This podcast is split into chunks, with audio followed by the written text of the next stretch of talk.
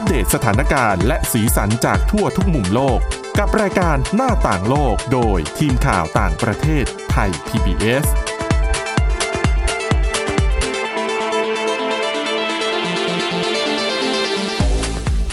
สวัสดีค่ะคุณผู้ฟังนี่คือรายการหน้าต่างโลกนะคะ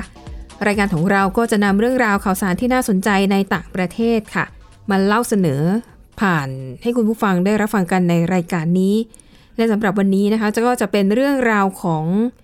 การเลือกตั้งในประเทศอาเซียนนั่นก็คือฟิลิปปินส์นะคะซึ่งผลก็ออกมาชัดเจนแล้วนะคะว่าประธานาธิบดีและรองประธานาธิบดีคนใหม่ของฟิลิปปินส์คือใครนะคะซึ่งวันนี้ค่ะเราจะมาพูดคุยเรื่องนี้กับคุณชลันธรโยธาสมุทรและดิฉันสวรักษ์จากวิวัฒนากุลค่ะสวัสดีค่ะอ่ะละค่ะอ่ะคุณชลันธรคะมันก็มีทั้งหลังจากที่ทราบผลการเลือกตั้งที่ค่อนข้างชัดเจนแล้วในส่วนของคนไทยนะก็มีทั้งคนที่รู้สึกสงสารค่ะสงสารชาวฟิลิปปินส์จริงๆเพราะว่าบางส่วนรู้สึกว่าเอ๊ะชาวฟิลิปปินส์นี้ไม่เข็ดหรือไงเพราะว่ายุคของพ่อค่ะเอ่อก็คือเฟอร์ดินานด์มาร์กอสซึ่งตอนนั้นก็ก็ถือว่าทำอะไรที่ไม่ดีไว้หลายอย่างเนาะจนทำให้เกิดการลุกฮือของประชาชนหรือว่าพลังประชาชนในตอนนั้นเนี่ยชาวฟิลิปปินส์ก็โค่นคนพ่อได้สำเร็จแต่ทำไมทำไมมารอบนี้ถึงได้ลงคะแนนเลือกให้ลูกชายของอดีตผู้นำเอ่อเผด็จการที่ใช้อำนาจในทางมิชอบเนี่ยได้กลับมาเป็นผู้นำประเทศแล้วไม่กลัวหรือว่าฟิลิปปินส์อาจจะกลับไปอยู่ในยุคมืดเหมือนตอนที่พ่อเขาปกครองอีกอันนี้ก็เป็นความเห็นเท่าที่ดิฉันเห็นในสื่อสังคมออนไลน์ทั้งหลายนะแต่ว่าเดี๋ยวเราก็ต้องไปดูว่าอะไรอย่างคนฟิลิปปินส์หรือว่านักวิชาการเนี่ยเขามองประเด็นนี้กันอย่างไรบ้างคนฟิลิปปินส์มีหลายเสียงหลายส่วนนะคะช่วงหลังการเลือกตั้งเนี่ยเรียกได้ว่าบองบองมาร์กอสหรือว่าชื่อเขาคือชื่อเดียวกับพ่อนะคะเฟอร์ดินานด์มาร์กอสจูเนียร์ชื่อเล่นคือบองบองหลายคนก็เอ๊ะบองบองมาจากไหนดิฉันก็ไปแอบอ่านนะคะมาจากคำฟิลิปปินส์ที่ชื่อบอมบังคล้ายๆกับไม้ไผ่เขาเปรียบเทียบบองบองมาร์กอสเนี่ยเป็นลูกติดพ่อก็จะเห็นภาพสมัยเด็กๆแล้วเขาจะตามคุณพ่อไปหาเสียงเลือกตั้งพ่อเป็นผู้นำประเทศใช่ไหมก็เปรียบเทียบเหมือนเหมือนไม้ไผ่ที่ใส่น้ำที่คนจะพกไว้เกาะติดพ่อตลอดนี่นะคะดิฉันก็ไปแอบอ่านมาว่าอ๋อนี่เป็นที่มาชื่อเล่นของบองบองมาร์กอสแต่อาจจะบอกได้ว่าบองบองไม่มีช่วงเวลาฮันนีมูนพีเรียดของผู้ที่ได้รับผู้ที่รับชัยชนะการเลือกตั้งประธานาธิบดีสักเท่าไหร่นะคะเพราะว่าหลังจากประกาศคะแนนเนี่ยชาวฟิลิปปินส์จำนวนมากเลยทีเดียวออกมาประท้วงนะคะแล้วก็เมื่อวันศุกร์ที่ผ่านมาก็มีการประท้วง Black Friday นะคะคนมารวมตัวบริเวณหน้าที่ทำการการเลือกตั้งแล้วก็ออกมาประท้วงว่า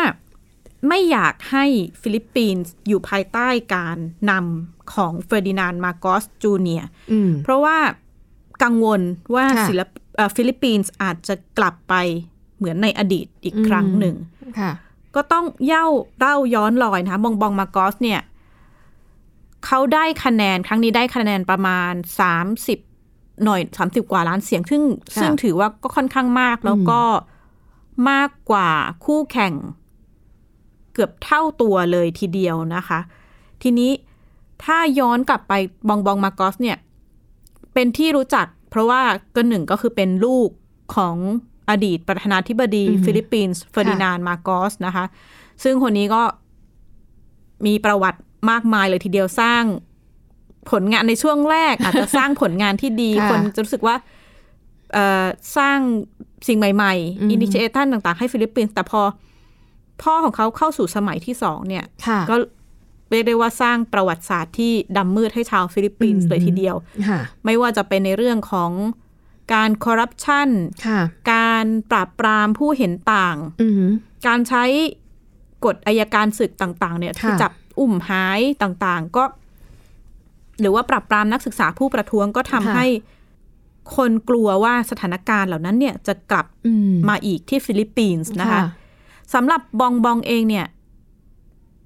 การชัยชนะครั้งนี้อาจจะไม่ใช่แค่ชัยชนะในฐานะขึ้นมาเป็นผู้นำฟิลิปปินส์แต่เขาได้ทำตามความฝันของคุณแม่เขานะอาจจะไม่ได้ความฝันของเขาแต่ว่าพ่อกับแม่เขาเนี่ยเรียกได้ว่าวาดวาดทางของบองบองมาร์กอสไว้ตั้งแต่เด็กเลยเคยให้สัมภาษณ์กับสื่อว่า แม่เขาเนี่ยอยากให้เขาเป็นประธานาธิบดีตั้งแต่สามขวบบอกไว้เลยเพราะว่าค่ะเพราะว่าตัวบองบองมาร์กอสเนี่ยเป็นเป็นลูกคนกลางแต่เป็นลูกชายคนเดียวของเฟอร์ดินานด์มาร์กอสแล้วก็อีเมลดามาร์กอสค่ะก็ถูกฝากฝังอย่างมากนะคะว่าจะนำตระกูลมาร์กอสเนี่ยแล้วก็ขึ้นไปอยู่ในระดับผู้นำประเทศเช่นเดียวกับพ่อของเขานะคะการขึ้นครั้งนี้ก็จะเป็นประธานาธิบดีคนที่สิบเจ็ดของฟิลิปปินส์ในในช่วงที่มีการ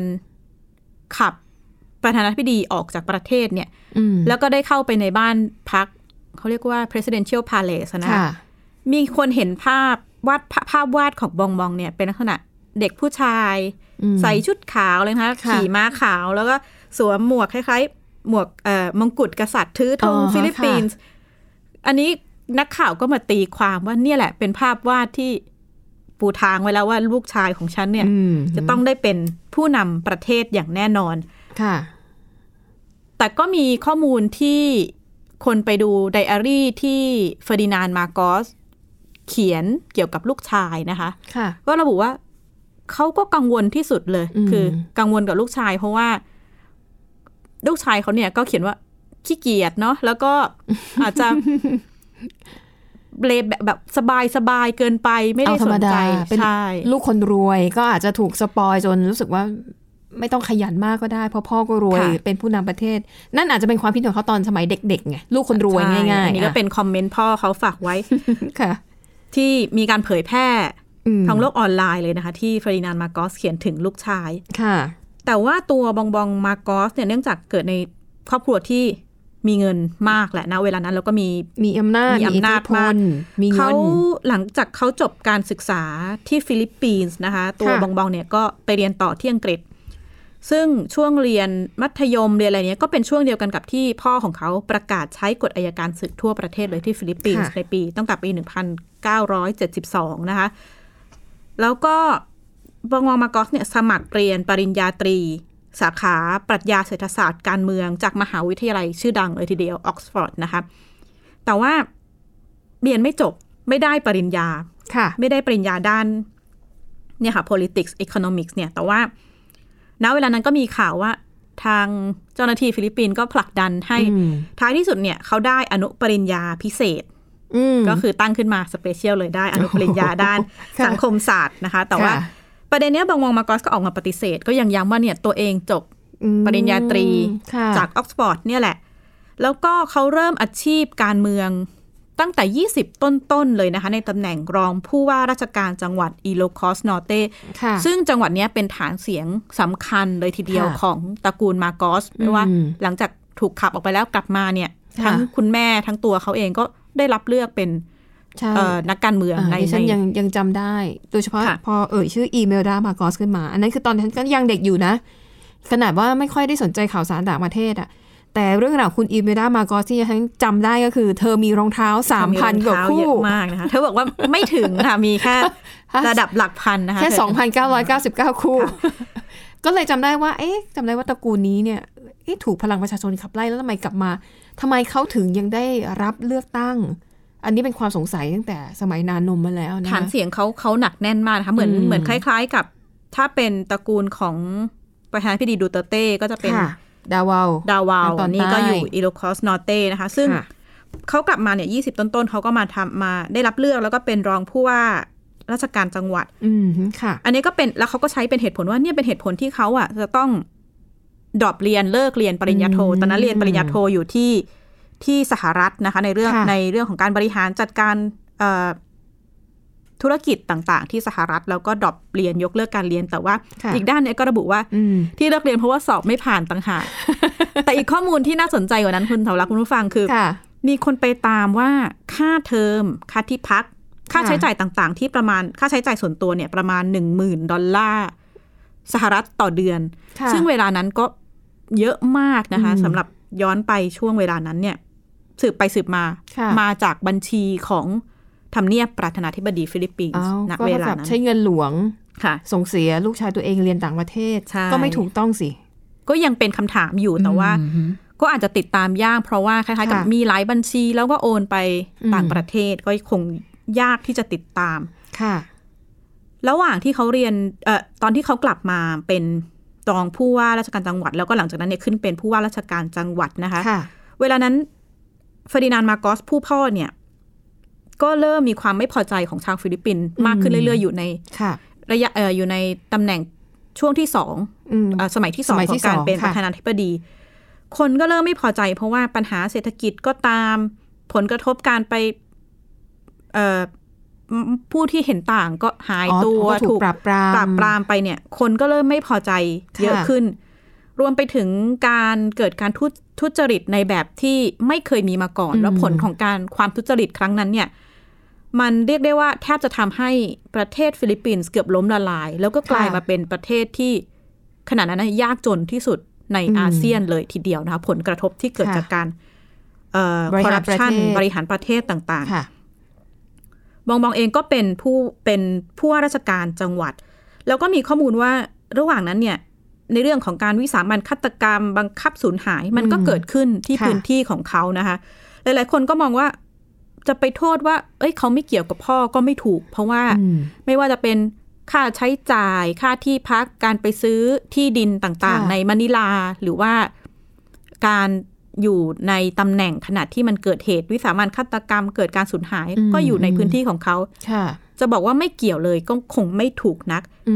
ขณะที่ท้ายที่สุดวันที่ยี่สิบห้ากุมภาพันธ์หนึ่งพันเก้าร้อยแปดสิบหกเนี่ยตระกูลมาโกสก็ถูกกดดันแล้วก็ต้องลี้ภัยไปสหรัฐอเมริกาไปที่ฮาวายนะคะพร้อมไม่ได้ไปธรรมดาไปพร้อมทรัพย์สินแพ็คกระเป๋ามีเงินมีทองเนี่ยเขาบอกว่าเราราวถึง หนึ่งหมื่น ล้านดอลลาร์สหรัฐเลยทีเดียวนะคะคุณจอมรักคุณผู้ฟังหลายๆคนอาจจะเอ้ยไปก็คงไม่ได้กลับแต่ที่ฟิลิปปินส์เนี่ยดิฉันก็ได้คุยกับผู้เชี่ยวชาญว่าเอ๊ะทำไมถึงไม่จำครอบครัวมาโกสถึงได้กลับกลับมาแล้วยังยังยังสามารถอีกขึ้นมายิ่งใหญ่อีกครั้งผู้เชี่ยวชาญก็บอกว่าคนฟิลิปปินส์เนี่ยให้อภัยแล้วก็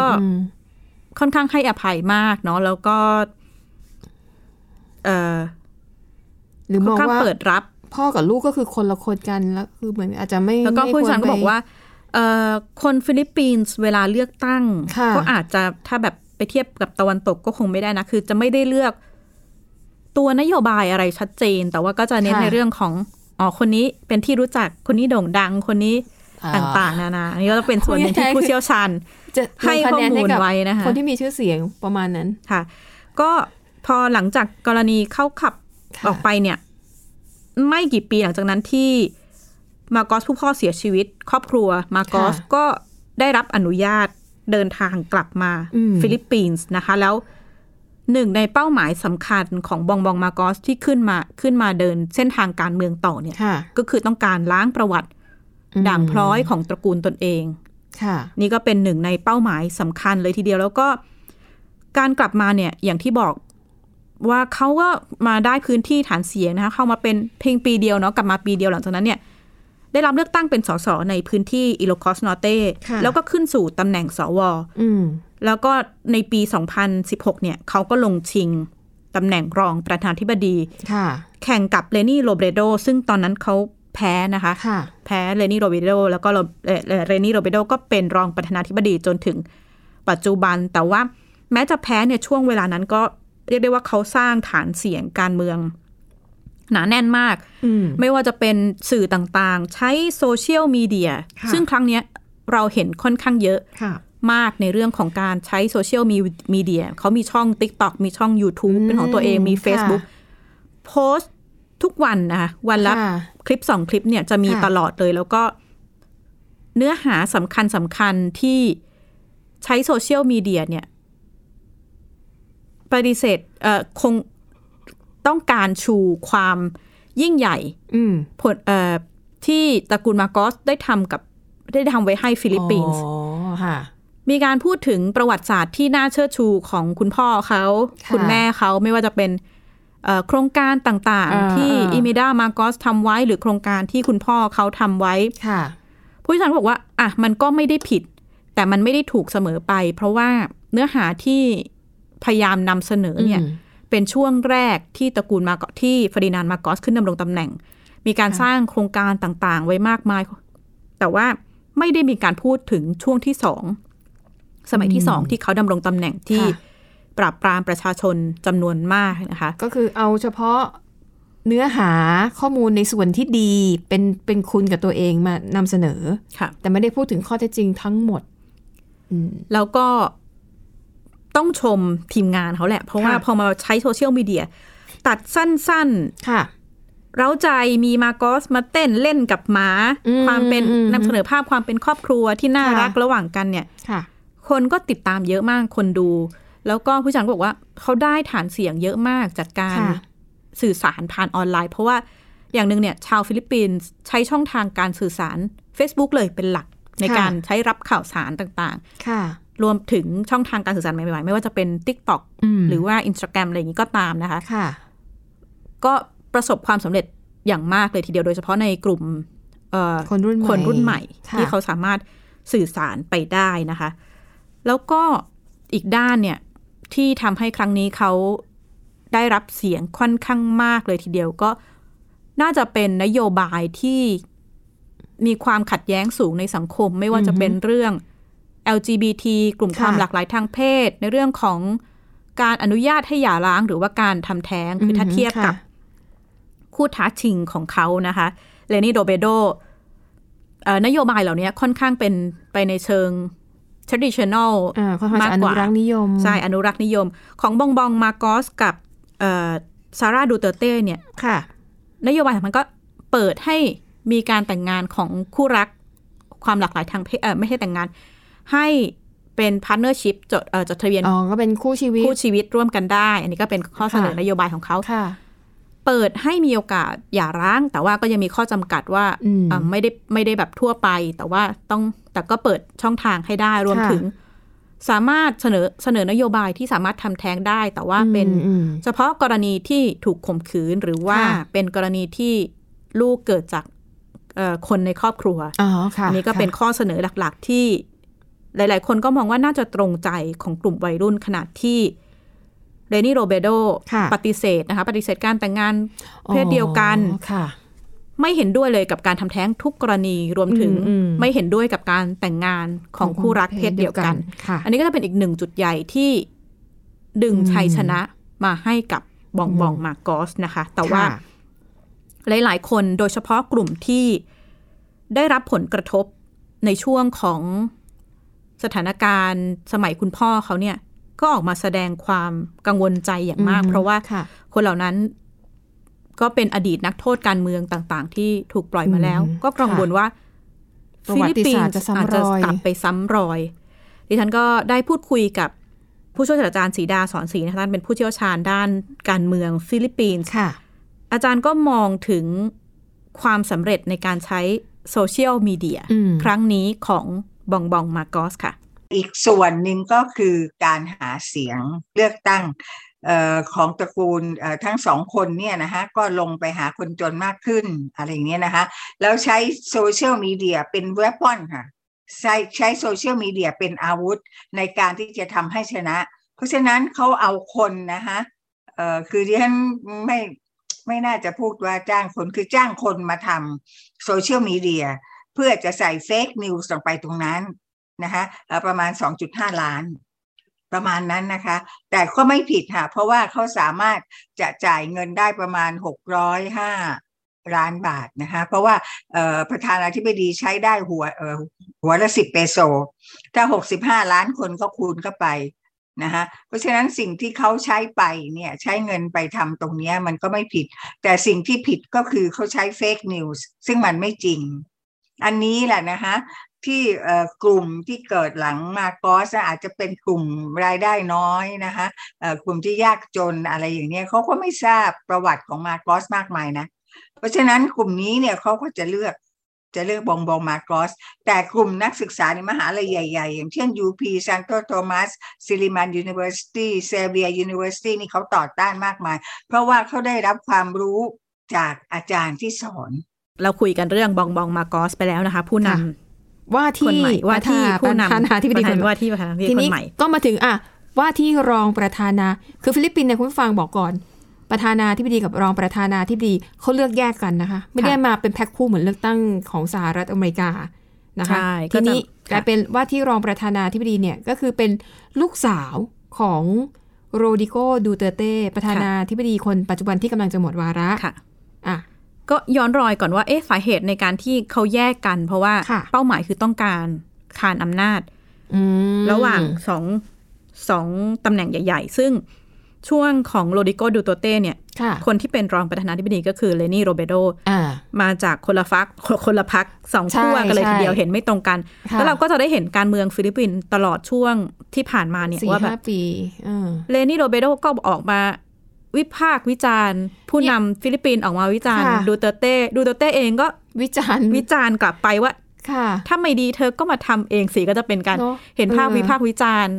กันตลอดเวลาแต่ว่าเขาก็มองว่าเนี่ยเป็นการคานอำนาจคานอำนาจเพื่อตรวจสอบแต่ดิฉันกำลังมองว่าถ้ารองกับประธานาธิบดีเห็นขัดแย้งกันแล้วการทำงานมันจะก้าวหน้าไปเหรอถ้ามันคนละเสียงอ่ะมันเสียงแตกอ่ะ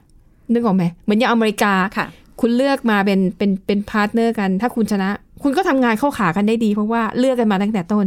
แต่ฟิลิปปินส์เนี่ยไม่ได้เลือกอันนั้นก็อาจจะเป็นทางนึงแต่ว่าพอครั้งนี้นะคะดิฉันก็ได้คุยกับผู้เชี่ยวชาญก็บอกว่าค่อนข้างน่ากังวลเพราะว่าความสนิทสนมของสองตระกูลดังดูเตอร์เต้กับมาร์กอสแล้วก็มีฐานเสียงการเมืองค่อนข้างมากมีแนวโน้มสูงว่าถ้าเกิดบริหารจัดการไม่ดีเนี่ยก็จะเกิดการใช้อำนาจโดยไม่ถูกต้องแล้วก็โดยสองตระกูลดังซึ่งมีฐานเสียงมีอำนาจทางการเมืองสูง อ, อาจจะสร้างผลกระทบที่น่ากังวลนะคะแต่ว่าเรามาดูทำความรู้จักกับซาร่าดูเตอร์เต้สักเล็กน้อยมาเฟอร์ดินานมาร์กอสจูเนียร์เนี่ยมีชื่อเล่นบองบองซาร่าดูเตอร์เต้ก็มีคนเรียกเขาว่าคุณพ่อเขาเองนะคะเรียกอินเดซาร่าอินเดนี่ดิฉันก็ไปค้นๆอาจจะหมายถึงเลดี้มาดามหรือเกิร์ลหรืออะไรประมาณนี้เด็กสาวสตรีหมายเลขหนึ่งได้ไหมไม่เชิงคล้ายกับเลดี้คุณผู้หญิงหรือว่าผู้เด็กสาวอะไรประมาณนี้แต่ว่าก็เป็นชื่อที่พ่อเขาเรียกคล้ายๆหยิกแยมหยอกน่ารักหน่อยๆนะคะเธอเป็นลูกสาวของโรดิโกดูเตอร์เต้ก็ผู้นำคนปัจจุบันแต่ว่าก็จะอำลาตำแหน่งถ้าเกิดมีการส่งมอบตำแหน่งกันนะคะหลังรู้ผลเนี่ยเธอก็ออกมาขอบคุณทีมงานซึ่งน่าสนใจคือผลคะแนนการเลือกที่ได้รับการเลือกตั้งของซาร่าดูเตอร์เต้เนี่ยมากกว่าที่คนเลือกบองบองมาร์กอสเป็นประธานาธิบดีแต่ว่าก็หลับระดับหลายแสนนะคะอืมเนาะอ๋อแปลว่าอย่างนี้ถ้าจริงๆถ้าเธอลงชิงตำแหน่งประธานาธิบดีเธอก็ต้องชนะอาจจะชนะค่ะอาจจะได้เพราะว่ารัฐธิดาบอกว่าเนี่ยถ้าลงชิงเนี่ยมีแนวโน้มสูงที่จะได้ค่ะแต่ตอนนั้นเนี่ยถ้าหลายๆคนติดตามเอ่อการเมืองฟิลิปปินส์ก็เกิดยักแย่ยักยันอยู่เล็กน้อยว่าเธอจะลงไหมพ่อเธอจะไปลงรองประธานาธิบดีไหมเพราะตอนนั้นเนี่ยก็มีข่าวว่าโรดริโก ดูเตอร์เต้จะไปลงชิงตำแหน่งรองประธานาธิบดีแต่ว่าท้ายที่สุดนะคะก็ออกมาเป็นลักษณะว่าเธอเนี่ยก็ไปจับมือกับบองบองมาร์กอสออกมาเป็นเรียกว่ายูนิทีมก็คือทีมแพ็คคู่นะคะเธอเป็น running mate เป็นตรงเป็นรองประธานาธิบดีแล้วก็บองบองเป็นประธานาธิบดีซึ่งผู้เชี่ยวชาญมองว่าบทบาทของการที่ซาร่ามาประกาศเป็นลงเป็นรองประธานาธิบดีเนี่ยมีส่วนอย่างมากในการผลักดันให้บองบองมาร์กอสได้รับชัยชนะเพราะว่าฐานเสียงของเธอเนี่ยค่อนข้างมากตัวพ่อตัวดูเตเต้โรดิโกดูเตเต้เองก็เป็นก็มีฐานเสียงไม่แพ้กันเลยทีเดียวนะคะตัวซาร่าดูเตเต้เนี่ยจบการศึกษาด้านกฎหมายเหมือนคุณพ่อทำงานเป็นทนายความอยู่สักระยะหนึ่งแล้วก็ไปเริ่มเส้นทางการเมืองอาจจะคล้ายๆกับบองบองแหละก็เริ่มในตำแหน่งรองนายกเทศมนตรีเมืองดาวาวเป็นผู้ช่วยพ่อของเธอณเวลานั้นนะคะแล้วก็หลังจากนั้นขึ้นเป็นนายกเทศมนตรีเมืองดาวาวถึงสองสมัยค่ะแต่ลักษณะนิสัยเนี่ยอาจจะต่างจากมาร์กอสหลายๆคนบอกว่ามาร์กอสเนี่ยค่อนข้างเป็นหัวอ่อนนะลูกชายหัวอ่อนพ่อแม่วางเส้นทางการเมืองไว้อาจเดินตามในที่สุดได้เป็นประธานาธิบดีแล้วแต่ซาร่าเนี่ยมีภาพลักษณ์มั่นใจหัวแข็งไปจนถึงเป็นขบถเล็กๆกับพ่อของเขาเองเราก็ได้เห็นภาพสมัยที่พ่อจะลงไม่ลงประธานาธิบดีตั้งแต่สองพันสิบหกเนี่ยเธอโกนหัวเลยค่ะโกนหัวทั้งหัวเลยแล้วก็เพื่อผลักดันให้พ่อเนี่ยไปลงประธานาธิบดีรวมไปถึงมีฉากต่อยกับ ในอำเภอเมืองดาวาว เพราะว่าเธอไม่พอใจที่กรณีไปรื้อถอนบ้านของคนจำนวนมากที่ได้รับผลกระทบทั้งทั้งที่ขอแล้วว่าให้รอหน่อยอะไรอย่างเงี้ยค่ะ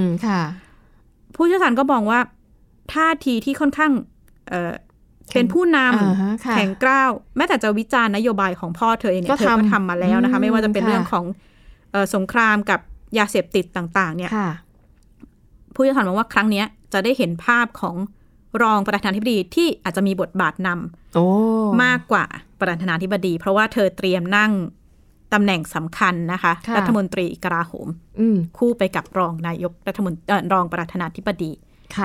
ก็คงต้องติดตามสถานการณ์นะคะเอารอดูนะคะว่าเมื่อทั้งคู่ขึ้นรับตำแหน่งแล้วเนี่ยทิศทางของประเทศฟิลิปปินส์จะเป็นไปในทางไหนเราเพื่อนบ้านก็ได้แต่แอบมองเขาเนาะเพราะเราเองก็มีสถานการณ์การเมืองที่ต้องจับตาดูเช่นเดียวกัน